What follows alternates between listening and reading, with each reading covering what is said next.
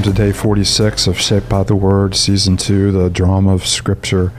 Uh, this year we're going through the narrative line of Scripture that takes us all the way from creation to recreation. And of course, we see the beauty of God's work in creation and uh, the beauty of His grace in bringing Adam and Eve into a garden where they can know, love, and serve Him and walk in His presence and uh, thrive under His, His gracious care. And then we see them rebelling against God's good purpose, and the whole world is brought into chaos. And nowhere is the chaos, you know, more clear than in the family of the patriarchs. These are the ones that God has chosen to slowly redeem the world and slowly accomplish His purposes, leading up, you know, to the birth of Christ and His redemptive uh, act on the cross and through His resurrection, His restoration, uh, you know, of, of of us as His people, and eventually the entire world. Uh, but as we see it, it's really ragged, uh, know, moving all the way through. So we find ourselves in the middle of, uh, you know, Jacob's family, brothers who are plotting, you know, to kill one of their brothers and sell him into slavery.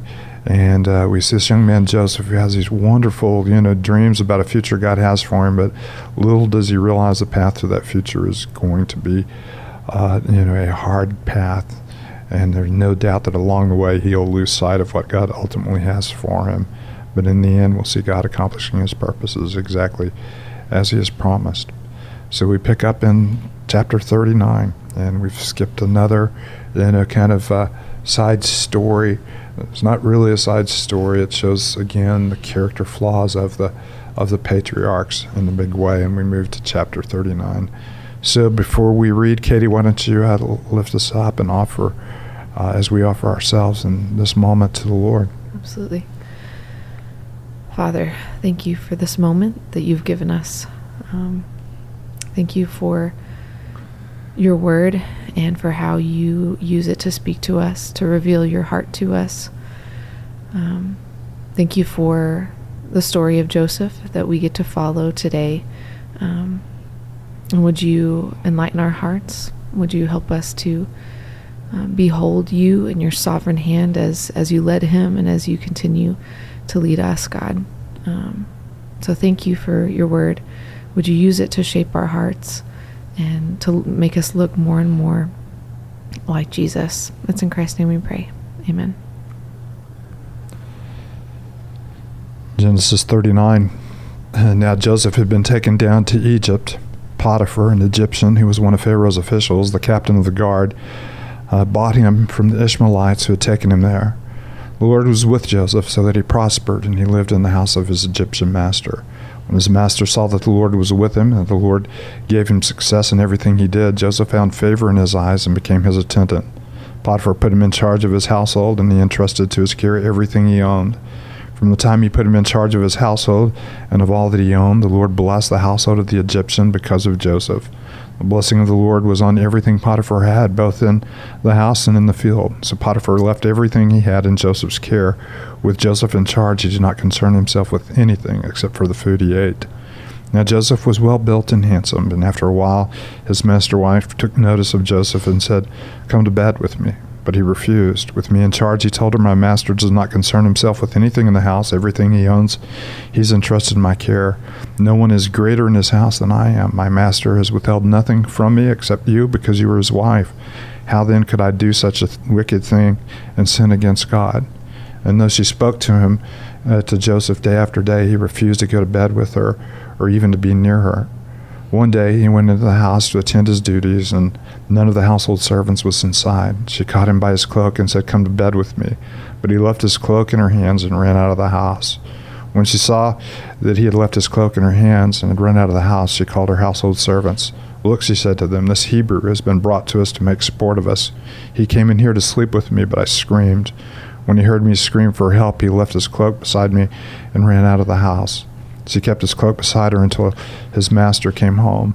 Then she told him the story. That Hebrew slave you brought us came to me to make sport of me, but as soon as I screamed for help, he left his cloak beside me and ran out of the house. When his master heard the story his wife told him, saying, This is how your slave treated me, he burned with anger. Joseph's master took him and put him in prison, the place where the king's prisoners were confined. But while Joseph was there in prison, the Lord was with him. He showed him kindness and granted him favor in the eyes of the prison warden. So the warden put Joseph in charge of all those held in prison, and he was made responsible for all that was done there. The warden paid no attention to anything under Joseph's care, because the Lord was with Joseph and gave him success in whatever he did. Mm. And we're not sure exactly the time frame uh, and it feels like to us, all of a sudden, things are turning out pretty good for Joseph, pretty bad for Joseph, pretty good again, mm-hmm. you know, for Joseph. Uh, there's obviously a painful passage of time, you know, that's melted in with these passages as well. And uh, you see a second injustice, and of course, you see a second time that the cloak or the outer garment of Joseph is involved, you know, in a in a deception. That's true for whatever that's I've never for noticed whatever that. for whatever that's worth. I was waiting for Katie to add more. That's true. No, it's I've never. I, yeah, I'm still thinking about it. That's true. I never no- noticed that before. It's sad. I mean, it's sad to see such deceit happening, and when someone's showing so much self control. I mean, think about how much self control he's having to use day in and day out um, when there's no, really no accountability besides the Lord um, in in the house, and um, it's hard to see such injustice happen to someone who is showing such self control and respect to his master, um, and even respect to his master's wife, who is um, obviously not showing respect to him. But um, once again, you know, you see this happening, and, and you're reminded over and over that that the Lord is with him. Um, but I, I did notice that he says, you know, talks about his master and his relationship with his master. And then, um, but then in, let's see, verse 9, I think, how then could I do such a wicked thing and sin against God? So it, he is still remembering his role with the Lord um, and that it would be a sin against his God. So I thought that was interesting. No, and you do have the refrain, you know, through this. The Lord was with, you know, was with Joseph, and of course that's taking us back, you know, to the Abrahamic covenant that I will bless mm-hmm. those who bless you and curse those who curse you, and all the nations of the earth will be blessed through you. And this is mm-hmm. the beginning of uh, Egypt as one of the nations of the earth, ironically, that would later enslave this people, being blessed through the line of Abraham mm-hmm. and through, you know, God's hand mm-hmm. uh, on on the life of Joseph and it is you know there is a strong accountability you know in two directions. One you know my master has been gracious to me and he has put a lot of trust in me and so i'm not going to break that trust. So you see the integrity you know built in that.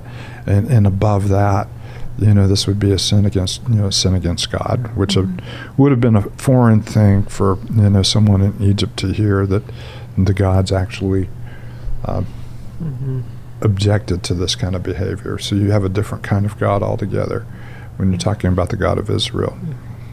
You know, I think stories like this too remind us that the Lord's presence and His His blessing um, it doesn't just remove us out of circumstances. I, I, think a lot of times we think if the Lord's with us, that means He'll clear a path for us, or He'll remove us out of the suffering that we're in, or the the injustice that we're in. The, and, and what this story reminds us is that it's not always that God just takes us out of those circumstances, but that He's with us in the midst of those circumstances. And, and we've seen it time and time again with His people throughout Genesis. But even think of, you know, when Paul's writing in Philippians four and talking about contentment and you know how he's kind of gained the secret of contentment and he says uh, it's christ you know i can do all things through christ who strengthens me it's it's the presence of god strengthening his people mm-hmm. and we're seeing that with with joseph it's not so much that god's just going to you know yank him out of all these circumstances but that in the midst of wherever he finds himself whether it's in the bottom of a cistern being mm-hmm. sold into slavery now in the in the house of potiphar you know the lord continues to go with him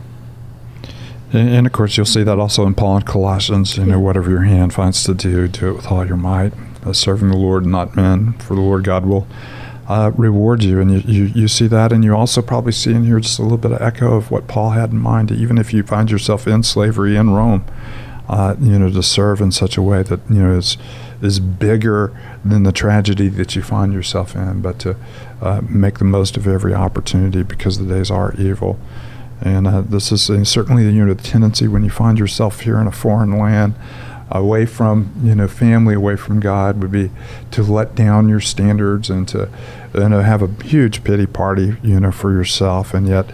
Uh, Joseph does, you know, Joseph shows some maturity here that he obviously didn't show in the first, you know, couple of chapters uh, to roll up his sleeve, to be a hard worker, to be a trustworthy, uh, you know, servant, and to honor, you know, above all his, his, his God. So you see a first step, you know, in maturity of this young man as well.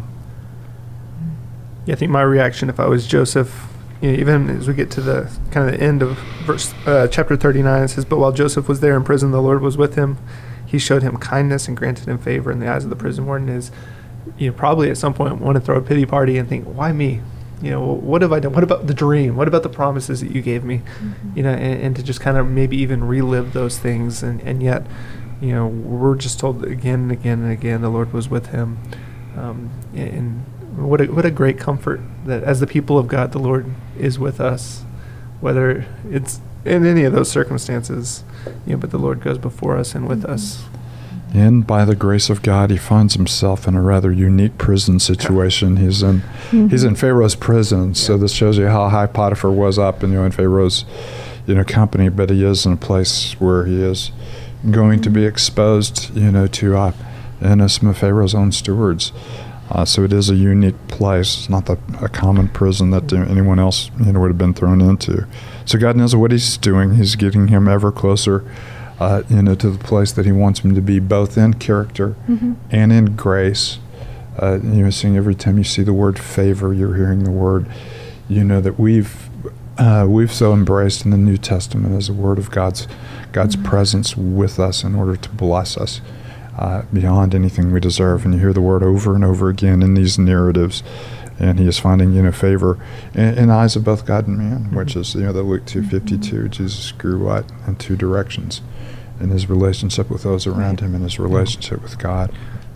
Well, we talked about the storyline of Scripture too. You know, when God appears to Abraham, He tells him, "Your descendants are going to spend quite a long time in Egypt." You know, and so we're kind of now moving towards that that Egypt event. You know, how how will God's people end up in Egypt? And and we're starting to see Egypt's name mentioned a little bit more throughout our story. And of course, that's a story for later, and another Yeah. tragedy of through which God will work in order to accomplish, you know, accomplish His purposes. Mm-hmm. Uh, in the same way that Joseph is imprisoned, the whole people will be in prison. hmm Mm-hmm. Yep. So we're set up for the continuation of the story. Father, we thank you that you are indeed working in our lives to accomplish your good purposes. Um, we thank you for how you've worked through uh, the nation of Israel, and in spite of their flaws, through the person of Joseph, in spite of his flaws, we thank you for the way that you form us, and we thank you for the way that you orchestrate the events of our life in order to accomplish your, accomplish your purposes. Father, we pray that we would respond with the kind of grace that Moses, I mean, that uh, Joseph responds. That we would recognize your favor, and that we would live in favor with those around us, as far as that, you know, depends on us. Thank you, Father, for the beauty of who you are. We thank you that you do indeed uh, work in every circumstances to bring about your purposes, and thank you that they ultimately lead uh, one day to our reunion with you and the fullnesses of your purposes realized for us. We look forward to that day. Thank you for your grace in this day. It's in your holy name we pray. Amen.